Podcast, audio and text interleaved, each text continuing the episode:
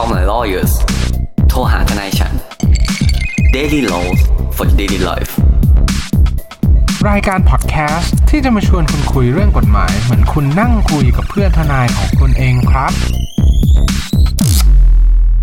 สวัสดีครับ ยินดีต้อนรับเข้าสู่รายการ Call My Lawyers โทรหาทนายฉันวันนี้อยู่ผมออฟเนตและคุณภูมิภูมิพงศ์อีกแล้วครับผมกลับมาแล้วกลับมาแล้วกลับมาแล้วกลับมาแล้วทุกคน สวัสดีครับ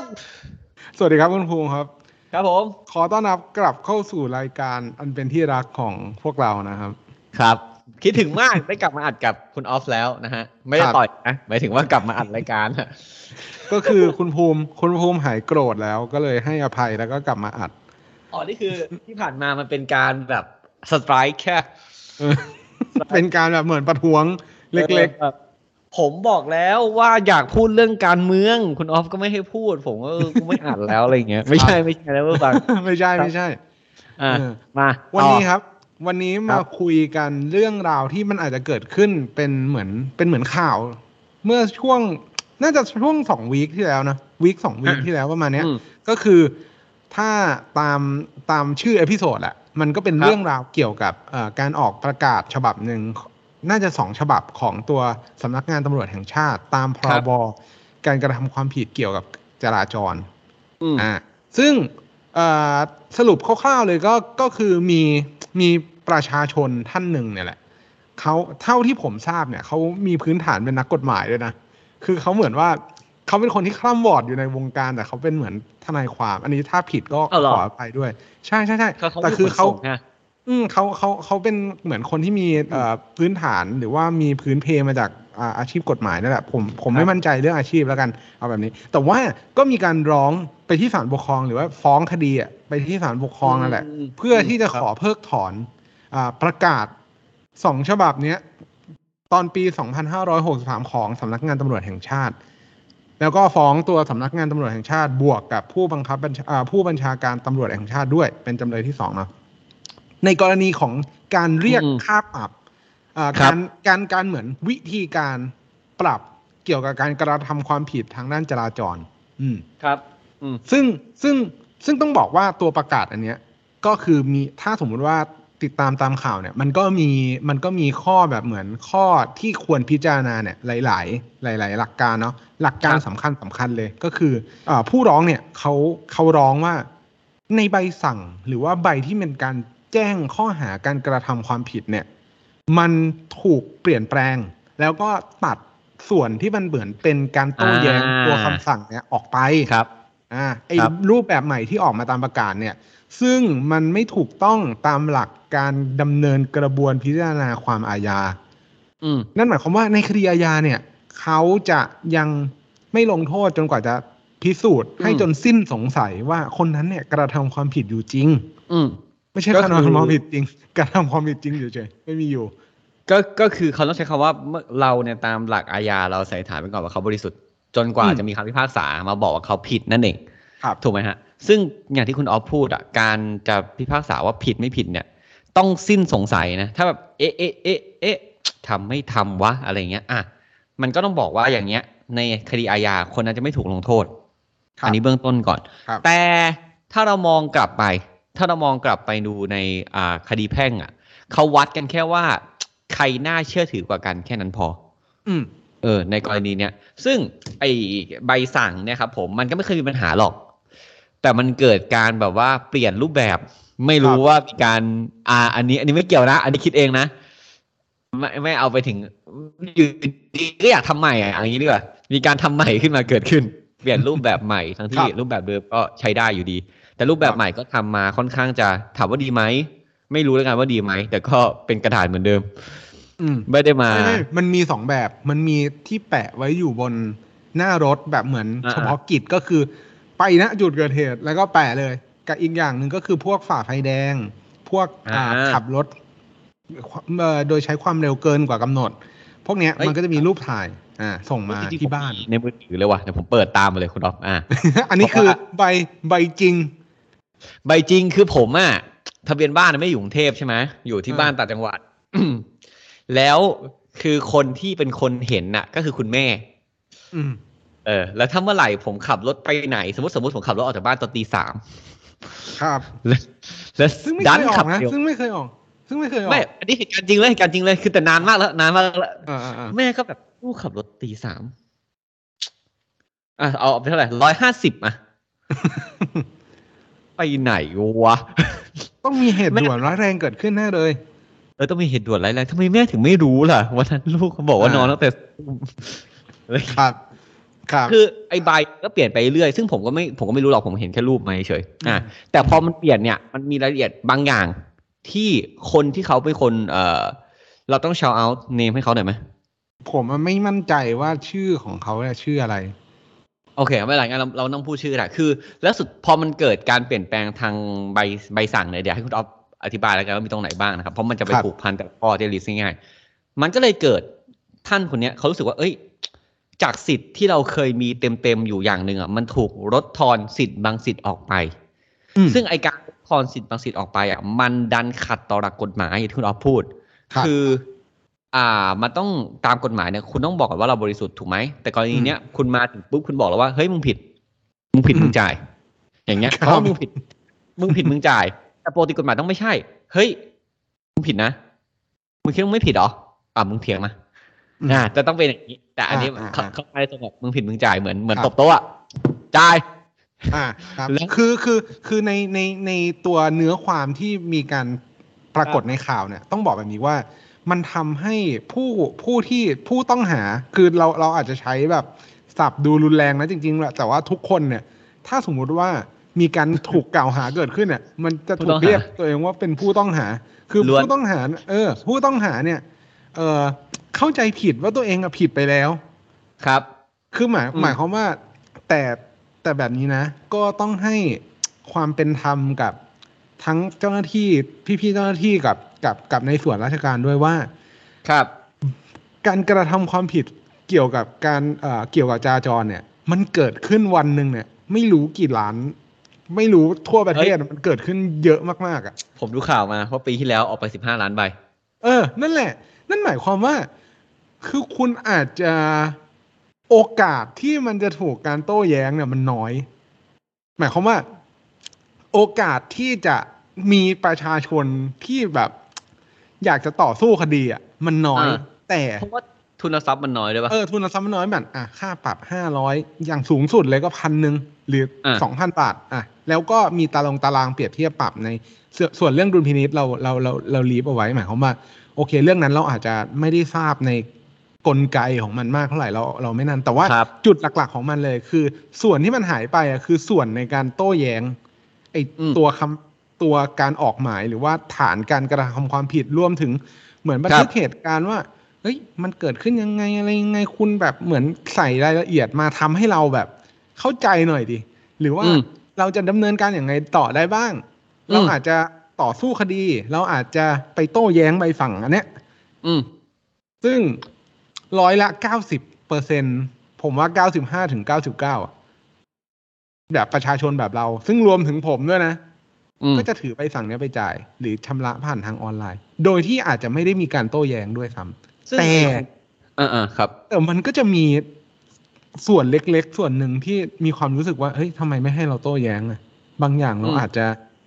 ไม่ได้กระทำความผิดจริง ๆ อ่าอืมแล้วซึ่งแล้วผมว่าผมว่าส่วนหนึ่งที่มันอาจจะเพิ่มเติมเข้าไปในมุมมองของพี่ๆเจ้าหน้าที่นะเราเราพยายามเข้าใจก่อน ก็คือมันมีรูปถ่ายการกระทำความผิด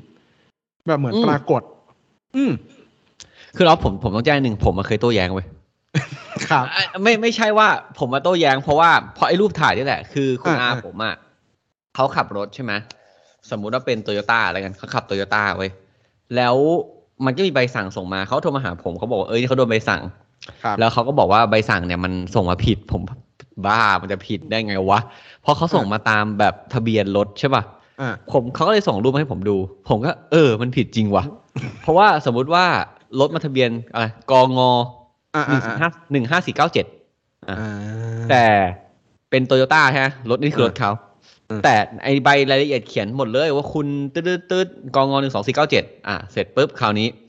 ไอรูปที่ส่งมาเป็น Honda คองอสี่สามสองหนึ่งสองอ่าอ่าอ่าอ่าผมก็แบบไอ้อะไรวะ อะไรอย่างเงี้ย ผมก็เลยโต้แย้งไปก็เขาก็ถอนให้ทันทีเลยนะ อืมอืมอืมง่ายเพราะเพราะเพราะระบบมันอาจจะเป็นการ generate หรือว่าเป็นการประมวลผลแบบโดยอัตโนมัติ เขาอาจจะใช้ AI ก็ได้นะคุณภูมิ เอ้ยเขาใช้ AI อยู่แล้วเออถ้าที่ผมเข้าใจเขาใช้เขาคือไอ้ที่ทุนเห็นนะ AI ที่มันเข้าห้างแล้วแบบคุณไม่ต้องรับบัตรแล้วอะอ่าอ่าอ่ามันขึ้นเด้งออกเออเออ ผมว่าตำรวจเขาใช้มานานแหละ เออเออเออเออแต่เขาซึ่งอาจครับครับเออซึ่งซึ่งก็จะบอกว่าแม้จะเป็นส่วนน้อยในการโต้แย้ง หรือว่ามีแบบเหมือน คนที่แบบนั้นแต่ว่ามุมมองของอาผู้ร้องคดีเนี่ย ก็น่าสนใจนะ ก็ควรที่จะมีการเก่งเออ ผมถ้าเป็นผมผมบอกเลยว่าผมแบบเหมือน ผมชื่นชมนะว่าครับเขาเป็นคนที่พิจารณาตัวเอกสารแบบเนี้ยละเอียดมาก แล้วก็เป็นการปกป้องแบบเหมือน เรียกว่าอาจจะไม่ใช่ทำเพื่อตัวเองร้อยเปอร์เซ็นมันอาจจะทำแบบเพื่อประโยชน์ของวงกว้างหมายความว่าครับประชาชนคนที่อาจจะ ไม่ได้รู้ว่าแบบจะต้องดำเนินคดียังไง หรือว่าจะต้องเออจัดการกับเรื่องแบบนี้ยังไงเนี่ยเขาก็ทำให้มันเกิดมาเป็นมาตรฐานแบบหนึ่งแบบ ก็ก็ไปพิสูจน์ให้อะไม่ว่าเรื่องนี้จะ end up ยังไงนะเออแต่การที่รู้ถึงสิทธิ์แล้วร้องเข้าไปเรื่องเนี้ยฟ้องเป็นคดีปกครองเนี่ย ผมว่าเก่งครับ เออ ซึ่งอืมเรามาไล่ทีละข้อไหมว่าเขาเขาเขาว่าไงบ้างที่ศาลตัดสินได้มาอะได้ครับ คือเขาก็บอกว่าอะเรื่องแรกแล้วเป็นการครับที่จะบอกว่า มันไม่ได้มีการปรากฏเนื้อหาหรือว่ามีการรายละเอียดเกี่ยวกับการที่คุณจะสามารถโต้แย้งไอ้ตัวใบสั่งกับตัวค่าปรับอะไรพวกเนี้ยได้ซึ่งไอการโต้แย้งเนี่ยจริง ๆ แล้วอะครับ ถ้าคุณเคยได้รับเอกสารทางรัฐอะคือเวลาเขาออกกฎออกกฎหมายออกพรบออกอะไรมาหรือข้อบังคับอะไรมาก็ตามอะเขาจะมีส่วนที่เรียกว่าโอเค ถ้าคุณไม่พอใจเรื่องขัดตัดสินคุณต้องมีสิทธิอุทธรณ์ อืมเพื่อได้รับการ reconsider อีกครั้งหนึ่ง ซึ่งเนี่ยเป็นกฎครับสากล ในโลกครับใบเนี้ยทุกประเทศต้องมีศาลต้องมีการพิจารณาอย่างน้อยสองครั้ง อืมไม่อืมเพราะว่าเราไม่สามารถไว้ไว้ใจวิจารณญาณของใครคนใดคนหนึ่งเป็นอันเดียวได้เพราะมันผิดพลาดได้การอุทธรณ์ผิดจำเป็นแต่ถ้าคุณเคยรับอืมเอกสารของราชการ ไม่ว่าจะอะไรอาจจะเป็นคิดภาษีโรงเรือนก็นะอืมก็จะมีการในบรรทัดอ่าในย่อหน้าสุดท้ายเนี่ยก็บอกว่าถ้าหากคุณไม่พอใจ คุณมีสิทธิ์จะอุทธรณ์ได้ที่ไหนอืม ระยะเวลาเท่าไหร่ อะไรอย่างเงี้ย ก็จะบอกนะฮะแต่กรณีที่ใบสั่งอันเนี้ยไม่ได้มีเอ่อการบอกว่าคุณต้องทำขั้นตอนต่อไปอย่างไร โอเค ถ้าคุณรู้คุณเป็นนักกฎหมาย คุณเป็นคนที่รู้กฎหมาย คุณเป็นคนที่เคยผ่านเรื่องนี้มาก่อน คุณรู้ว่าคุณโต้แย้งได้ อย่างเงี้ยคุณก็สามารถไปโต้แย้งได้ แต่การที่ไม่ได้แจ้งว่าเขามีสิทธิอะไรบ้างเนี่ย มันถูกตั้งข้อสงสัยว่าครับกลายเป็นการที่คุณมัดมือชก บอกว่าคนที่คุณได้รับใบสั่งเนี่ยเป็นคนผิดหรือเปล่า เขาก็เลยตั้งประเด็นนี้ไป แล้วพครัอบเขาโยนประเด็นตรงเนี้ยเข้าไปอะศาลปกครองเนี่ยก็เห็นด้วย ครับ ก็เลยออกประเด็นแล้ว เอ้ยคำสั่งเนี่ยไม่ชอบนะ อืมครับเออมาประเด็นต่อไปดีกว่า นอกเหนือจากเรื่องเอกระบวนการการออกแบบไอ้ตัวใบสั่งแล้วเนี่ย ครับ อีกอย่างหนึ่งก็คือในประกาศตัวเนี้ย มันยังไปโยงถึงอ่าเคสของการที่ว่าการที่เอาใบสั่งเนี่ย ใบสั่งที่เป็นการกระทำความผิดผิดตามอ่าพพรบจราจรเนี่ยครับไปโยงเข้ากับภาษีการต่อภาษีรถยนต์อืมซึ่งในในข้อข้อกล่าวอ้างของทางผู้ร้องเนี่ยเขาก็บอกว่าเฮ้ยการที่เป็นการต่อภาษีรถยนต์เนี่ย มันมุ่งไปที่ตัวเจ้าของรถ หรือว่าอ่าเป็นการครอบครองทรัพย์สิน ไม่ใช่กรณีการกระทำความผิดในลักษณะของอ่า เป็นส่วนบุคคลของการกระทำความผิดตามพรบจราจร ซึ่งอันนี้ผมก็คิดว่าเป็นมุมเป็นมุมที่เป็นมุมที่น่าสนใจ เพราะว่าหนึ่งเรื่องการชำระค่าค่าต่อภาษีเนี่ย มันเป็นเรื่องราวที่เกี่ยวกับการครอบครองนะหมายความว่าคุณอ่ามีมีรถกี่คัน คุณก็ต้องไปต่อภาษี เป็นการชำระในมุมของภาษี แต่การกระทำความผิดจราจรเนี่ย มันเหมือนว่ามุ่งไปเฉพาะสำหรับคนที่กระทำความผิดในชเอ่อ บุคคลนั้นๆ ที่กระทำความผิดมากกว่า อย่างเช่น ผู้ใดขับรถโดยใช้ความเร็วเกินกว่ากฎหมายกำหนด ก็อาจจะไม่ได้ไปอาสอดคล้องกับกฎระเบียบที่เกี่ยวข้องกับการต่อภาษีรถยนต์โดยตรง ก็คือถ้าเราพูดง่ายๆอะการเสียภาษีรถยนต์อะเป็นหน้าที่ของเจ้าของทรัพย์ อืมแต่การปรับอะเป็นบทลงโทษของการกระทำความผิด เป็นคนละเรื่องกันถูกปะอ่าเพครับราะว่าเราไม่สามารถรู้ได้ว่าตอนนั้นใครเป็นคนขับรถคันนั้น ใช่ด้วย แต่เราต้องพูดอย่างนี้ครับว่าต่อให้เราไม่รู้ว่าใครเป็นคนขับรถคันนั้นอะเวลามันเกิดเหตุอะไรที่ไม่ชอบด้วยกฎหมายอะอืมเราจะแอ s ซูมไว้ก่อนใช่เราจะคาดหมายไว้ก่อนอืมเป็นข้อสันนิษฐานเบื้องต้นทางกฎหมายว่าเจ้าของทรัพย์เหล่านั้นอะเป็นคนกระทำความผิด อ่าใช่ มันก็อาจจะเอาหลักพพวกหลักประมวลแพ่งมามาจับ ว่าเรื่องความความขอบครอง การครัมีบชื่อในทะบงทะเบียนอะไรพวกเนี้ยมันก็เอามาเอามาจับว่าโอเคคุณเป็นอ่าคนที่ไปกระทำความผิดหรือเปล่าเพราะว่าต้องบอกแบบนี้ว่าข้อจำกัดของการพิสูจน์เรื่องการกระทำความผิดจราจรทางบกอะสิ่งครับเดียวที่พี่ๆตำรวจเขาจะรู้เนาะมันก็น่าจะเป็นป้ายทะเบียนกับพวกยี่ห้อรถอืมพวกอะไรพวกเนี้ยในรถคันนั้นอะฟิล์มมันมืดขนาดไหนเนี่ยหรือว่าผมก็จะใครพูดทำเลยอะไร ใครทำอะไรกันอยู่ในรถเนี่ย คุณก็จริงอาจจะบางทีมันอาจจะไม่รู้ว่าใครอยู่ในรถเพราะรถบางคันแม่งฟิล์มอย่างดัง เอ้ยอย่างดำไม่ใช่อย่างดัง อย่างดำเออคือมึงไม่สามารถมองเห็นได้อะครับ ว่าใครอยู่ในรถแล้วเขาทำอะไรกันอะบางครั้งเออที่คุณเห็นรถหลาย ๆ คันขย่มอะเขาอาจจะ twerk อยู่ก็ได้ เต้นไงออเอเอออแต่เขาอาจจะแบบเหมือนฟังเพลงเปิดเพลงฮิปฮอปอะไรฮิอปย่างฮอปเงี้ยฮิปฮอปเออคืออะเราเข้าใจได้มันเกิดขึ้นได้ แต่ถามว่ามุมมองเนี้ย ผมอะแอบมีความคิดนิดนึงแบบนิดนึงคือ ผมมีคนรู้จักแล้วกันที่แบบไม่จ่ายค่า เอ่อไม่จ่ายค่าปรับเลยเว้ยก่อนที่จะมีการผูกติดกับการเสียภาษีรถอะอืม เพราะว่าอะแล้วหูโทษเนี่ย อายุความมันอยู่วันปีหนึ่งครับเขาก็รอให้มันหมดอายุความเขาก็ช่างมันไป ปล่อยมันไป อ่า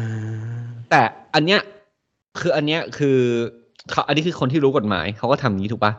แต่พอเอ่อคุณตำรวจเนี่ยเขาออกมาแล้วก็ผูกการเสียภาษีรถ เข้ากับการต้องเคลียร์ค่าพาสค่าเอ่อค่าปรับอะไรเงี้ยผมก็รู้สึกว่าในถ้านับในหลักของการบังคับใช้กฎหมายอะยังไม่พูดถึงเรื่องสิทธิเมื่อกี้นะ ผมว่าในมองผมผมว่ามันก็ make sense ครับแต่ถ้าโอเค ถ้าคุณบอกว่าการที่จะเอ่อเอาแบบเนี่ยการผูกกันเนี่ยมันเป็นคนละคนละสิทธิ์กันระหว่างสิทธิ์เจ้าของรถกับสิทธิ์ การเฉพาะตัวของการกระทำความผิดเป็นคนละสิทธิ์การต้องแยกจากกันเนี่ย อันเนี้ยก็ make sense แต่ถ้าคุณพูดอย่างเงี้ย แปลว่าเจ้าหน้าที่ตำรวจเนี่ยเขาต้องดำเนินคดีกับทุกคันทุกคันนะอืมอืมอืมอืมคุณคุณโอเคไหมล่ะถ้าอยู่ดีมี ผมถามนะ ระหว่างคุณไปจ่ายเงินค่าปรับ สิ้นอะทุกรอบของการต่อเอ่อทะเบียนรถอายุอ่าภาษีรถ อย่างเงี้ย กับอยู่ดีมีหมายสารมาที่บ้านว่าคุณโดนฟ้องอะเพราะคุณไม่จ่ายอะเข้าใจป่ะคือเออผลมันเป็นอย่างนั้นนะเว้ยเออ โอเคเขาให้คุณไปจ่ายคุณไม่จ่ายเขาก็ไม่อะเขาก็ไม่เป็นไรอะเดี๋ยวมึงเออไปต่อเออทะเบียนรถมึงไปต่อภาษีรถก็มีปัญหาเองไม่เป็นไรเว้ยอ่าอะก็ปล่อย แต่วันเนี้ยสมมติเขาบอกว่าไม่ได้ แปลว่า องค์กรตำรวจอาจจะต้องกินต้องใช้มากขึ้นครับโอครับเคอาจจะหน่วยฟ้องเองเลย เออ เพราะว่าต้องบอกแบบนี้นะ ว่าการกระทำความผิด อ่า ตามพรบจราจรทางบกเนี่ย มีโทษอาญาเพราะฉะนั้นเป็นคดีอาญาแล้วด้วยความที่อ่าผม แอสซูมมันว่ามันเป็นโทษที่ไม่ได้แรงมาก แล้วอายุความอะ มันก็ยังมีนะ มันไม่ได้หมายความว่า เขาไม่สามารถดำเนินคดีคุณได้ภายในอายุความ นั่นหมายความว่าถ้าตำรวจ เปลี่ยนแบบเหมือน transform เปลี่ยนเราเรียก mindset ว่าอะ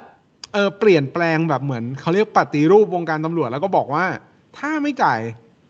อ่าค่าปรับแล้วไม่มาโต้แย้ง ไม่ใช้สิทธิ์โต้แย้งภายในเลเซว่าภายในกำหนดอะแบบ สองเดือนอะให้ให้ให้แบบเหมือนระยะเวลา ในเดือนที่สามอะก่อนที่มันจะขาดอายุความที่สั้นที่สุดที่มันจะสามารถทำได้อะอืมเขาฟ้องคดีเลยนะเอ้ยผมเคยโดนฟ้องที่ที่สมัยที่ที่เมืองนอกนะเออคือเออตอนนั้นเนี่ยผมไปจอดรถที่เมืองเมืองหนึ่งเว้ยอ่าแล้วถามเจ้าของบ้าน ว่าเฮ้ยจอดได้ไหม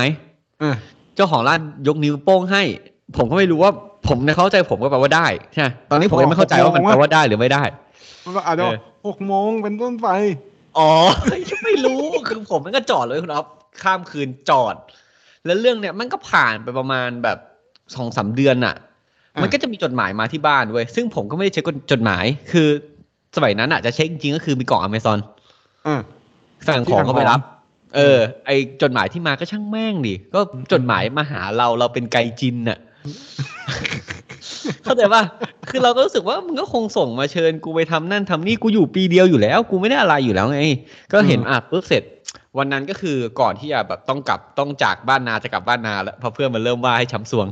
ใช่ผมก็ผมก็กลับไปผมก็เลยไปเปิดจดหมายดูปุ๊บผมแม่งเจอหมายสารเว้ยสี่อันสี่ซอง ผมก็เปิดไล่เลยเว้ยก็แบบผมจำได้ว่ามันประมาณแบบ ผมจำเลข exactly ไม่ได้ ผมจำว่าจดหมายแรกบอกว่าคุณนะจอดรถผิดที่ เสียอ่าค่าปรับอยู่ในเรนจ์แบบไม่เกินห้าสิบปอนด์อ่าสักพักหนึ่งมันก็มีจดหมายผมก็เปิดไล่มา คุณเสียค่าปรับหนึ่งร้อยปอนด์เพราะคุณคุณเลยว่าอันแรก อันที่สามมาคุณเสียค่าปรับสองร้อยปอนด์ผมจำได้เลย แล้วอันสุดท้ายอะแม่งดูเข้มแข็งสุดเว้ยเออผมเปิดมาเป็นหมายสาร บอกว่าถ้าเออมึงไม่จ่ายเนี่ย ตอนนี้คดีอยู่ในศาลแล้ว มึงโดนแน่สี่ร้อยปอนด์อะโคตรแพง คือแบบ เนี่ยคือต้องจ่ายคือถ้ารู้แต่แรกก็จ่ายไปแล้วเข้าใจป่ะคืออันเนี่ยคือถ้าเขาทำอย่างเงี้ย สมมติว่าสมมติคุณตำรวจทำอย่างเงี้ยครับนาทีนั้นน่ะ คนที่ผมต้องคุยด้วยอะไม่ใช่ทนายนะเว้ยคือแม่ ใช่ใช่แม่ครับ มันเงินไม่พออะครับแบบเออเออ นั่นแหละ เพราะฉะนั้นอะ เรื่องเนี้ยสอนให้รู้ว่า อย่าเป็นไก่กิน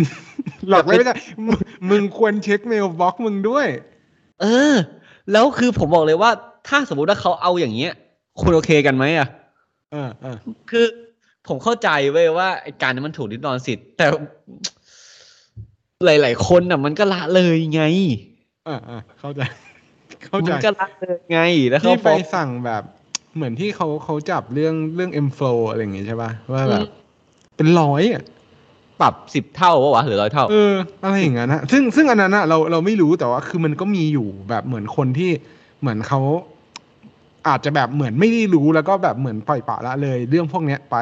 ไม่ไม่ว่าเขาจะตั้งใจ หรือไม่ตั้งใจแบบเดียวกับที่คุณภูมิไม่เปิดตู้จดหมาย อะไรแบบเนี้ย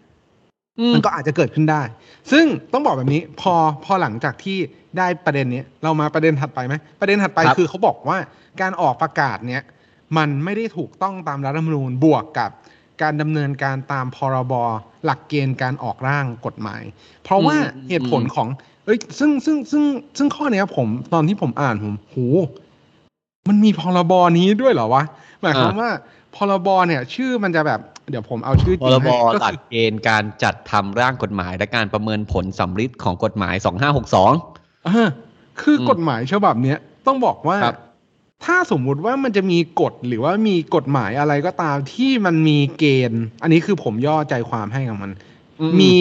โทษทางอาญาเขาจะต้องอืมมีการวิเคราะห์ผลกระทบกับประชาชน และก็จัดทำการรับฟังความคิดเห็น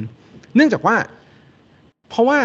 มันอาจจะเป็นการการออกกฎหมายนะมันการเป็นการออกกฎหมายโดยรัฐนะซึ่งมันอืมอาจจะกระทบสิทธิสิทธิสิทธิเสรีภาพของบุคคลตามรัฐธรรมนูญอยู่แล้ว เพราะฉะนั้นแล้วเนี่ยเขาก็มีการเหมือนออกกฎหมายอีกฉบับหนึ่งก็คือพรบตัวเนี้ยเพื่อให้ครับมีการวิเคราะห์ประเมิน แล้วก็มีการจัดทำพวกรับฟังความเห็นต่างๆ ซึ่งตัวประกาศของตัวสำนักงานตำรวจแห่งชาติอันเนี้ย ไม่ได้ผ่านการทำอ่าเข้าใจได้ แต่คือเราต้องบอกว่าจริงๆแล้วเนี่ยไอการรับฟังความเห็นเนี่ย คุณเขาก็ไม่ได้รับฟังความเห็นแบบเปิดให้คุณโหวตอะ เขาเข้าใจปะคือมันไม่ใช่มันไม่ใช่ประชาพิจารณ์ไม่ใช่แบบหลาย ๆ อย่างหรือว่าแบบ อะที่ทุกประชาทุกคนต้องมาโหวตอะไรเงี้ยไม่ไม่ใช่อย่างนั้นนะครับอ่าแต่คือมันอาจจะเป็นการอาจตั้งโต๊ะว่าเป็นวันนี้หรือเรียกตัวแทนจากกลุ่มต่างๆ ที่มีส่วนเกี่ยวข้องอืมเข้ามาอะไรเงี้ยหรือว่าตั้งกรรมาธิการ แล้วก็ครับเรียกคนเข้ามาอะไรเงี้ยนะครับ ซึ่งอันเนี้ยเราเข้าใจว่าตัวของไอ้คำสั่งของไอ้เนี่ยตอรอเนี่ย ผมว่าจริงๆแล้วมันเป็นเขาเข้าใจว่ามันเป็นอารมณ์คำสั่งมากกว่า ใช่อะอาจจะเป็นแบบนั้นว่าเฮ้ยจริง ๆ แล้วการออกประกาศเนี่ยมันอาจจะไม่ได้แบบเหมือนกระทบกับอ่าผู้ที่มีส่วนได้เสียในเรื่องเนี้ยมันอาจจะไม่ใช่คนที่เราจะต้องไปฟังเหมือนเป็นการกำหนดโทษอะไรอย่างเงี้ย แต่ว่าอืมๆพอพอพอมันลิงก์ไปกับตัวพรบอ่าจราจรทางบกแล้วมันมีโทษเนี่ยเขาก็เลยมองว่าอ่าเคสแบบเนี้ยมันอาจจะต้องมีประเด็นที่มาพิจารณาว่าการออก ตัวประกาศของสำนักงานตำรวจแห่งชาติเนี่ยมันทำตามขั้นตอนอะขั้นตอนมันควรรีควายให้มีการรับฟังความเห็นมีการวิเคราะห์ผลกระทบกับประชาชครันบหรือเปล่า ซึ่งอันนี้ก็เป็นประเด็นที่น่าสนใจมาก อืม ซึ่งขอดีเฟนต์ให้คุณตำรวจนิดนึง ไอ้ค่าไอ้การรับฟังไม่รับฟังเนี่ยเข้าใจได้ แต่ไอ้ค่าปรับที่เขาเปรียบเทียบปรับเนี่ยจริงๆไม่ใช่ค่าปรับที่เต็มแม็กซ์นะ อืม เพราะถ้าเขากดเต็มแม็กซ์มันก็มีปัญหากันอีก ผมบอกเลใช่ยอืมซึ่งเพราะเพราะฉะนั้นเนี่ย มันมันไอ้นี่มากเลยนะ มันแล้วแต่แบบเขาเรียกว่าอะไรมุอะมมองอะ มุมมองของประชาชนคุณมองที่มีต่อหน่วยงานรัฐเลยอะเออ แต่เออเข้าใจเลยเว้ยผม แต่ผมบอกเลยว่าประเด็นการเรียกร้องเนี้ยผมชอบ ผมชอบคนที่แบบ รักสิทธิ์อย่างเงี้ย แล้วก็แบบ ผมว่าเขาคือเก่งไง เก่งอืจมริงๆนะเว้ยเราต้องแบบต้องคือเขาเก่งจริงๆที่เขาแบบตั้งประเด็นของสี่คือ อันนี้คือแสดงถึงความรู้ความเข้าใจในกฎหมาย มหาชนที่แน่นมาก อืมใช่ๆให้ให้ผลให้ผมดราฟต์นะ ผมไม่ได้เขียนพรบเนี่ย ชัวร์ผมไม่ได้เขียนหนึ่งกับสองแต่พรบเนี่ยผมไม่เขียนชัวร์เออ แล้วเพราะผว่ามอาจจะโดนจำหน่ายไปตั้งแต่แรกเพราะไม่เกี่ยวอะไรกับศาลปกครองเออออะไรเลย ถ้าเป็นผมคงไปศาลรัฐธรรมนูญ เออ ถูกปะผมคอืงมไปศาลรัฐธรรมนูญแล้วก็บอกเออในการออกกฎหมายนี่เป็นการกระทบนู่นเด่นนี่มากนั่นเนาะเออเหมือนเรื่องเหมือนเรื่องทำแท้งอะ อืมอืมอืมเป็นการกำหนดสิทธิในร่างกายเกินกว่าที่แบบ เป็นสิทธิร่างกายเขาอะไรเงี้ยเออเออก็เป็นอย่างนั้น เออคือถ้าเป็นผมจะไปอย่างนั้น แต่ซึ่งอันนี้เก่งการที่เขาก็ตีออกมาสามข้อปึ๊กปึ๊กปึ๊กปึ๊กถามว่าอะมีแค่นี้ไหมมีอีกไหมประมาณนี้ครับ มันจะมีอะเรื่องมันจะมีเรื่องเกณฑ์เอ่อเกณฑ์ในการปรับ ซึ่งผมเข้าใจว่าเกณฑ์ในการปรับเนี่ย มันเหมือนเป็นตัวลิงก์กับอ่าตัวอ่ากระบวนการเมื่อกี้ว่าพอตัวผู้อ่าผู้บัญชาการตำรวจแห่งชาติเนี่ยเขาไประบุแบบเป็นชัดเจนแบบเนี้ยมันเลยดูเหมือนว่าเป็นการแอพพลายแบบโดยอัตโนมัติ หมายความว่าผมแอพว่าพลายโทษอะเออการกำหนดซึ่งชัดเจนอะ ควร ไม่ครัค่อยบไม่ค่อยไว้ใจดูในดูในยพินิจของประเทศนี้ ไม่โอเค แต่อันนั้นก็เรื่องกระบวนการผมก็เลยบอกตั้งแต่ต้นว่า ผมเพราะจะไม่เข้าไปเข้าไปนั่นเพราะเราอาจจะไม่ได้เข้าใจมากว่าเออกระบวนเออการในการพิจารณาโทษเข้าใจเนี่ยแต่แต่แต่คุณเอาเข้าใจไหมถ้าสมมติว่ามันไม่มีการกำหนดเป็นเลขเลขๆอะสมมติเขาก็กำหนดเรนจ์มาห้าห้าร้อยถึงพันหนึ่ง เออเราโดนพร้อมกันเลยเออคุณออฟแม่งโดนปรับเจ็ดร้อยผมโดนปรับแปดร้อยผมฟ้องอะ ครับ ครับอืมว่าแบบเฮ้ยเอ้ามึงไม่แฟก็ร์คุณปะเซ็ตวะผมอะ ผมไม่เซ็ตเออผมไปทำงานอะ ตอนที่เปิดกระจกมาคุณเซ็ตผมอะเขารู้สึกว่าไอ้ยมีตังค์ก็เลยไม่ใช่ไม่ใช่หมายความว่าหมายความว่า อันนี้มันอาจจะกระทำความผิด หน้าตามันดูแบบ อะไรอย่ามันงเงี้ยดูมันดูหัวหมอ ก็เลยหยิบออ ที่กินอยู่ ส่งให้กับที่กินสักหน่อยจะได้ใจเย็นอืมอะไรเงี้ย ซึ่งซึ่งเอาจริงอะเราต้องพูดกันว่าการใช้สิทธิ์พวกเนี้ยมันดีครับอืมแล้วเป็นสิ่งที่ถูกต้องแล้วเราควรจะเราควรจะให้ความสำคัญกับคนเหล่านี้ เพราะผอืมมว่าข่าวประมาณเนี้ยหรือคนที่กระทำอะไรอย่างเงี้ย มันโคตรโอเคเลยเว้ยครับการร้องในสิ่งที่ถูกต้องมากกว่าร้องไปเรื่อยเปื่อยผมว่าแม่งโคตรโอเค ใช่ไม่แล้วแล้วอีกอย่างหนึ่งที่จะบอกนะว่า กระบวนการการยื่นร้องพวกพวกเนี้ย มันใช้องค์ความรู้เยอะมากเลยนะ แล้วอืมคือหมายความว่าเขาจะต้องเป็นคนที่แบบเหมือนศึกษา แล้วก็ทำแบบเหมือนการหาข้อมูลค่อนข้างเยอะเลย ว่าท้ายที่สุดเขาจะสามารถกลั่นออกมาได้เป็นขนาดเนี้ยแต่อีกอย่างหนึ่งที่เราอาจจะต้องให้ความเป็นธรรมกับทางสำนักงานตำรวจแห่งชาติ ด้วยความที่ว่าเรื่องเนี้ยมันออกเป็นประกาศของสำนักงานตำรวจแห่งชาติ มันไม่ได้หมายความว่าสำนักงานตำรวจแห่งชาติอะแบบเหมือนกระทำแบบเหมือนออกกฎโดยผิดขั้นตอนนะบางทีอะกฎระเบียบมันเยอะมากจน จนเราอาจจะไม่สามารถรับรู้ได้อะแล้วก็แนวทางการตีความของของศาลเองอะสำนักงานตำรวจแห่งชาติก็ไม่สามารถคาดเดาได้เนาะว่าท้ายที่สุดแล้วตัวเองอะอาจจะผิดหรือไม่ผิด มันก็คือเป็นการ check and balance นั่นแหละ ว่านี่แหละ อืม เออคุณออฟเชิญว่าเชิญเดี๋ยวผมค่อยว่าว่ามีคนที่คอย เออดูแล้วเห็นประเด็นเห็นประเด็นแล้ว เอาไปเหมือนร้องที่มีประโยชน์ต่อศาลเออ แล้วก็เนี่ยมันเนี่ย มันคือความใช่ปะน่าชื่นชมของแบบการแบบ power stop power ของมงเตสกีเออร์เสียเหลือเกินน่ะเข้าใจปะครับคือครับคือมันคือความน่าพิสมัยของประเทศที่มีประชาธิปไตยที่แบ่งแยกแบบอำนาจอธิปไตยออกเป็นสามส่วนอ่าแปลว่าเขาอยู่ส่วนเดียวกันก็เถอะนะเข้าใจปะคือ คุณน่ะ มี authorize คุณมีหน้าที่คุณคุณทำหนึ่งสามสี่แต่ก็มีคนที่สามารถมาตรวจสอบคุณได้อืม ที่เป็นองค์กรแยกห่างจากกัน แยกต่างจากกัน โคตรโอเค ถูกไหมครับ สมมติซึ่งว่ามันซึ่งดีกว่าซึ่งอะไร ซึ่งผมผมอาจจะยกตัวอย่างนิดนึงว่าคุณภูมิว่ามันดีกว่า คดีหมิ่นประมาทวะล่ะอะดีหมายความว่าดีกว่าเป็นการฟ้องแล้วก็ไปพิจารณาว่าถ้อยคำนี้เป็นหมิ่นประมาทหรือเปล่าอะเออ ซึ่งไอ้แค่คำว่าถ้อยคำนี้เป็นคำหมิ่นประมาทหรือเปล่าเนี่ย มันก็จะมีการวางหลักกฎหมายมาก่อนถูกปะอืมที่เราเรียนมาสมัยก่อนอืม แต่หลักกฎหมายอย่างนั้นอะ บางครั้งมันไม่ได้เป็นไปตามปัจจุบันแล้วผมไม่พูดอย่างนี้ดีกว่าอ่าเออถูกปะถ้าถ้าถ้าถ้าเราตีความอะไรก็ซึ่งมันมันก็โอเค เรื่องนั้นอะ มันก็เรา leave ไปก่อนแล้วกันโยงมาทำไมเราขอกลับมาในเราขอกลับมาในการ balance เรื่องอำนาจนี้ก่อนอืมันดีขนาดไหน มันดีขนาดที่คนตรวจสอบเป็นเป็นศาลปกครองที่ไม่ใช่ เขาเรียกอะไรนะ ผมจำไม่ได้ว่ากรรมการตำรวจเขาเรียกอะไรวะ กไม่ใช่กตกตรสมมุติว่าเรื่องเนี้ย เอาง่ายๆนะไม่ได้พูดถึงความยุติธรรมไม่ยุติธรรมนะถ้าเรื่องนี้ต้องไปร้องกับกตรอะคุณมั่นใจปะล่ะไม่ด้วยความที่ว่าด้วยความที่ว่าเออเรื่องเนี้ยมันเป็นการออกกฎที่อาจจะไม่ได้เป็นไปตามกฎหมายเนาะมันก็เป็นการใช้คำสั่งทางปกครองเพราะฉะนั้นนะนี่ไงมันดันมันดัน ผมว่าเป็นโชคดีอย่างหนึ่งเนาะว่ามันดันอยู่ในอำนาจของศาลปกครองพอดีด้วยเนี่ยมันคือความเจ๋งเพราะคือเขาตั้งศาลปกครองมาเพื่ออะไร ตั้งศาลปกครองมาเพื่อตรวจสอบหน่วยงานรัฐ เพราะไม่อย่างนั้นอะการอุทธรณ์ในหน่วยหน่วยงานอะ คุณอุทธรณ์เป็นคนที่สูงกว่า อะคุณอุทธรณ์ใครที่สูงกว่าพบตรนายกเหรอถูกป่ะออเพราะว่าคนมันก็เออคนที่เป็นหัวหน้าของพบตรคือนายก แล้วนายกก็ไม่ได้อยู่ในจุดที่เข้าใจอะ ครับว่าระเบียบมันยังไงอะ เอออะไรอย่างเงี้ยคือการที่มีคนที่แบบมามาเช็คให้อะดี ผมว่าดีอย่างเงี้ยดีมาก แล้วก็ดีกว่าครับการต้องไปแบบไปไปอุอุทธรณ์ไปหาคนที่อยู่ตำแหน่งเดียวกันซึ่งอันเนี้ยเราน่าชื่นชม แล้วก็ถ้าการใช้สิทธิ์และสุจริตอย่างเงี้ยโคตรโอเค แล้วเราควรจะชาวเอาชื่อเขาถ้าทำได้ซึ่งตอนนี้ไม่ได้ทำคุณไปเสิร์ชดูแล้วกันนะ เพราะว่าคนอย่างเงี้ย ผมต้องบอกว่าการที่เขายื่นคำร้องไปเขาไม่ได้กลับบ้านไปนอนสบายนะเว้ยจริง เขาก็เสี่ยงกันไม่ว่าเขาจะทำที่ถูกต้อง ไม่ได้บอกว่าผบตรจะไปหาเรื่องเขานะ อันนี้มึงต้องเข้าใจกูก่อนคุณผู้ฟังคือผมไม่ได้หมายความว่าอย่างนั้นนะครับ แต่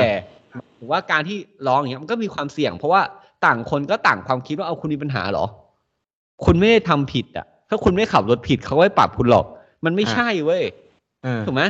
มันมันคือการใช้สิทธิ์ คือเรื่องพวกเนี้ยดี เออ และการตั้งประเด็นอย่างเงี้ยอย่างที่คุณออฟพูดอะเขาต้องการความรู้ความเข้าใจในเรื่องของกฎหมาย ปกครองเรื่องวิธีการออกกฎหมายเยอะมาก ซึ่งถ้าผมเดาเนี่ยเขาน่าเป็นข้าราชการด้วยเอาล่ะไม่มั่นใจ เพราะว่าผมอะเคยทำคดีที่เกี่ยวกับพวกแบบเขาเรียกอะไรเอ่อคดีปกครองการการผิดเออการผิดระเบียบการผิดการปกครองการอะไรอย่างเงี้ยโหผมอ่านหนังสือพวกระเบียบเยอะมาก แล้วแบบ มันไม่ได้ยากนะเว้ยมันเยอะ เออ มันแบบมันต้องไปนั่นเพื่อต่อนี่ภายในสามสิบวันติดต่อคนนี้สิบห้าวัน โหเก่งอะคือต้องต้องเขาว่าเก่งนะครับ แล้วก็ตอนเนี้ยถามว่า ข้อต่อไป คุณรู้แล้วว่าผลเป็นยังไง อืม ตอนเนี้ย ไอ้คำพิพากษาศาลปกครองเนี่ย กลางเนี่ย ถือว่าบังคับใช้ได้ตามกฎหมายไหมและหนังสือของอารองโจ๊กที่ออกมาเนี่ย มีผลตามกฎหมายไหมที่เขาบอกว่า เอ้ย มันยังไม่มีผลหรอกคำพิพากษาเนี่ยรอไปก่อนอืมเพราะเพราะเพราะต้องบอกแบบนี้ว่า พอหลังจากที่มีคำพิพากษาออกมาแล้วเนี่ยเอ่อด้วยด้วยเอ่อตัวพรบเอ่อการจัดตั้งศาลปกครองนะวิธีเรามาใช้พรบเลยนะจัดพตั้งรบจัดตั้งศาลปกครองเนี่ยเอครับอเขาเขาก็เหมือนมีมีเกณฑ์ของของการบังคับตามตามคำพิพากษาอยู่ ระดับหนึ่งว่าเออในการที่จะไปบังคับให้ปฏิบัติตามคำพิพากษาของศาลปกครองเนี่ยเขาให้บังคับภายหลังจากสิ้นระยะเวลาอุทธรณ์หรือถ้าในกรณีว่ามีการอุทธรณ์เนี่ยก็ให้ให้คงไว้ก่อน แล้วก็เหมือน ยังไม่ยังไม่บังคับตามคำพิพากษานั่นเอง ก็หมายความว่าอืมถ้าสมมติสำนักงานตำรวจแห่งชาติ ซึ่งสำนักงานตำรวจแห่งชาติเนี่ยก็ได้จะได้จะจะดำเนินการอุทธรณ์ตัวคำสั่งเนี่ยต่อไปมาอยู่แล้วเออ ก็คือใช้สิทธิ์อะใช้สิทธิ์ต่างคนต่างเออใช้สิทธิ์ซึ่งผมว่า ก็ไม่ผิดที่จะอุทธรณ์นะ มันต้องอุทธรณ์เออ เออ คือเขาคือผมเชื่อว่าก่อนที่เขาจะออกกฎเนี้ยเขาคุยกันมาแล้ว อืม สำนักงานตำรวจแห่งชาติไม่ใช่เพราะวันนี้อยู่ดีๆผบตรแม่งตื่นขึ้นมาแล้วแบบว่า จะออกกฎ เออออกกฎเดียวอะเพราะว่าเออไปสั่งไม่เท่มันไม่มีทางเว้ยคือเขาต้องมีแบบตำรวจที่มีความรู้ด้านตำรวจไม่ใช่ตำรวจที่มีความรู้ด้านกฎหมายตำรวจต้องมีความรู้ด้านกฎหมายอยู่แล้วหมายถึงว่าตำรวจที่มีความรู้เกี่ยวกับการแบบออกกฎหออมากยกอะฎอ่าเขาแล้วอืมแล้วผบตรก็แค่เซ็นแกรกอาจจะไม่ใช่คนเริ่มเริ่มคิดคิดเรื่องนี้ด้วย ถูกป่ะครับ แต่แต่คือเขามีมีเอามีอำนาจเขาก็เป็นคนจัดการเรื่องนี้ขึ้นมาอืมอะเสร็จปุ๊บการอุทธรณ์คือเอาไว้ง่ายครับคำสั่งศาลตอนเนี้ย ถามว่าออกมาไหมออกมาแล้ว แต่ไม่มีผลบังคับใช้ จนกว่าคดีจะถึงที่สุด ถึงที่สุดคืออะไร ถึงที่สุดคือไม่ได้มีคดีต่อหรือว่าไม่ได้มีการอุทธรณ์นั่นเอง คือเรื่องมันจบแล้วนิ่งอะคำถามว่าทำไม เพราะว่าถ้าไม่มีมาตราเจ็ดสิบเจ็ดวรรคสองเนี่ย เป็นอย่างเงี้ยเจ็ดสิบอกว่าเจ็ดสิบเจ็ดสิบเจ็ดสิบเจ็ดสิบวรรคสองเนี่ย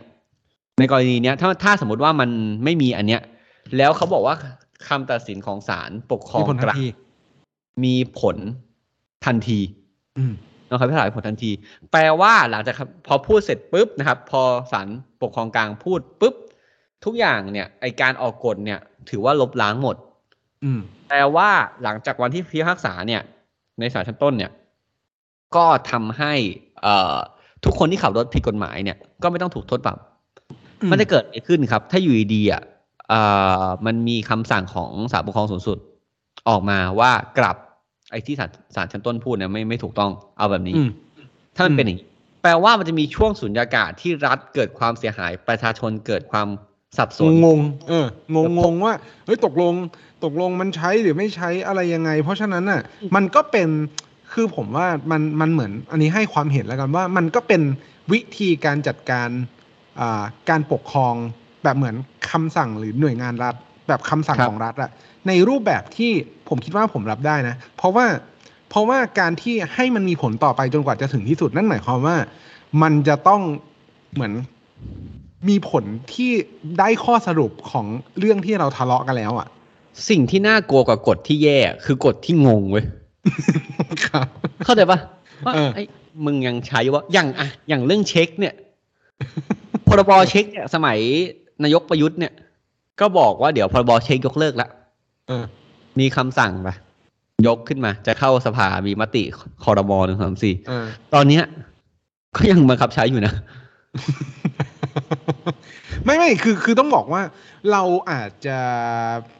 ถูกแบบเหมือน เขาเรียกว่าไงอะข้อมูลมันเยอะในยุคนี้แล้วกันอืมมันอาจจะมีทั้งมติคณะรัฐมนตรี ซึ่งจริงๆ แล้วอาจจะไม่ได้ ตีเป็นกฎหมาย อืม เป็นการแบบคือโอเค รัฐมนตรีอะไอ้ยคณะรัฐมนตรีแบบเห็นโอเคละ จะเริ่มชงเรื่องละ อืม แต่ยังอยู่ในกระบวนการร่างนะอืมการเสนอต้องไปผ่านสภงสภาอะไรนู่นนี่นั่นอีก ซึ่งแต่ว่าเวลาข่าวที่มันออกไปมันอาจจะแบบคอรมอมีมติ ignore the law ignore the law is not an excuse แต่การการการการอะไรวะ การไม่รู้กฎหมายไม่ใช่ไม่ข้ออ้างอะเออ เออ แต่การไม่รู้ว่ากฎหมายบังคับใช้หรือไม่เนี่ย กูงงใช่เข้าใจปะใช่คือบางครั้งอะ ผมอยากอยากนำเสนอนักข่าวหน่อยเว้ยว่าแบบ อะสมมติอย่างที่คุณเอาพูดเมื่อกี้ข้อมูลมันเยอะคอรมอมีมติ ยกเลิก สมมุติว่าพรุ่งนี้คอรมอมีมติ ให้การกินชานมไข่มุกเป็นความผิดทางอาญาอ่าแล้ววงเล็บข้างล่างให้หน่อยว่า บังคับใช้ยัง อ่าอ่าอ่าอ่าอ่าอ่าเข้าใจป่ะคือสมมติว่าเอาวงเล็บ แต่ตอนนี้ยังมีผลบังคับใช้สามารถกินได้นะครับ หรือกัญชาที่จะตอนนี้จะกลับเข้าไปสู่ในเรื่องของยาเสพติดอ่ากับยังเดี๋ยวไม่ใช่ พอพอกลับเสร็จปุ๊บอ้าวก็ยังเดินดูดก็กันยังอยู่ได้กลิ่นกลิ่นเออสดชื่นอยู่อย่างเงี้ยเออมันก็งงเว้ยคือเออก็นั่นแหละก็คืออันนั้นแหละนะครับ เพราะฉะนั้นการที่ยัง คงสภาพการบังคับใช้ก่อน ผมว่ามันทำให้โลกไม่โกลาหลอะมันรู้ตัว แต่ก็ไม่ใช่ว่า ไม่ใช่ว่าคุณรู้ว่าตอนเนี้ยยังบังคับใช้อยู่ แล้วคุณก็รู้ว่าแนวโน้มเนี่ย คุณอาจจะไม่ได้บังคับใช้ คุณก็บิดเลย ไล่บิดเลยบิดบิดบิดบิดบิดบิดบิดเออมันก็ไม่ใช่ ผมไม่ผมไม่พูดว่าใครด้วยนะผมไม่แบบคุณก็ไล่บิดเลย มันก็ไม่ใช่อะไรเงี้ยครับอะก็ประมาณเนี้ยเนาะ ถามว่าตอนนี้ก็อย่าเพึ่งเปรี้ยว อย่าเพึ่งไปขับรถแบบฝ่าไฟแดงแล้วก็ไปบอกว่าฉันรู้นะว่าศาลปกครอง ใช่ แต่คุณก็ต้องรู้นะว่าศาลปกครองไม่มีผลโจนคดีถึงที่สุดอะไรเงี้ยอืมก็อย่าเปรี้ยวอย่างนั้น แล้วก็ต่อให้มันมีเรื่อง นี้หรือไม่มีเรื่องเนี้ย ถ้าคุณโดนใบสั่งคุณจ่ายเถอะอันนี้ก็ผมก็แนะนำแบบนั้นผเนอะมก็จ่ายทุกใบนะเอาจริง ๆ ผมก็จ่ายทุกใบผมผมเห็นด้วยว่าคุณต้องจ่ายคุณ คุณกล้าทำคุณกล้ารับดีวะเข้าใจป่ะคุณถ้าสมมติว่าถ้าถ้าทั้งประเทศอะ แม่งผิดกระจายอะ มันไม่ต้องไปผูกเว้ยเออ กับกับการต่อภาษีอะเออเออแต่อันนี้มันก็จะรีฟเรื่องค่าปรับไปด้วยว่าค่าปรับเนี่ย ไอ้ที่ราคาเท่าเนี้ย มันถือว่าเป็นบทลงโทษที่เหมาะสมหรือเปล่า อืม เพราะว่าคนเงินเดือนเท่าระดับหนึ่งกับคนเงินเดือนอีกระดับหนึ่งค่าปรับเท่ากัน อาจจะส่งความ suffer ใส่คนต่างกัน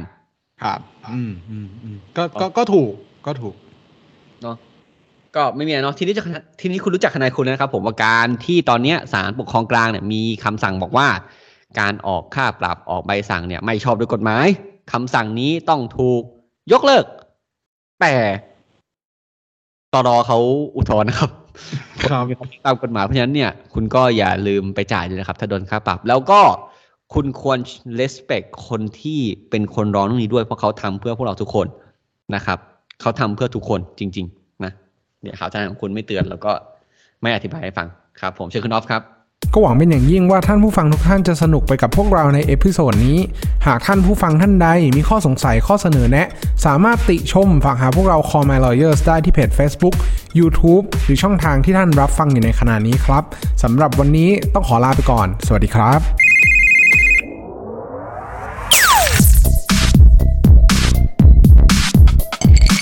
Daily laws for daily life.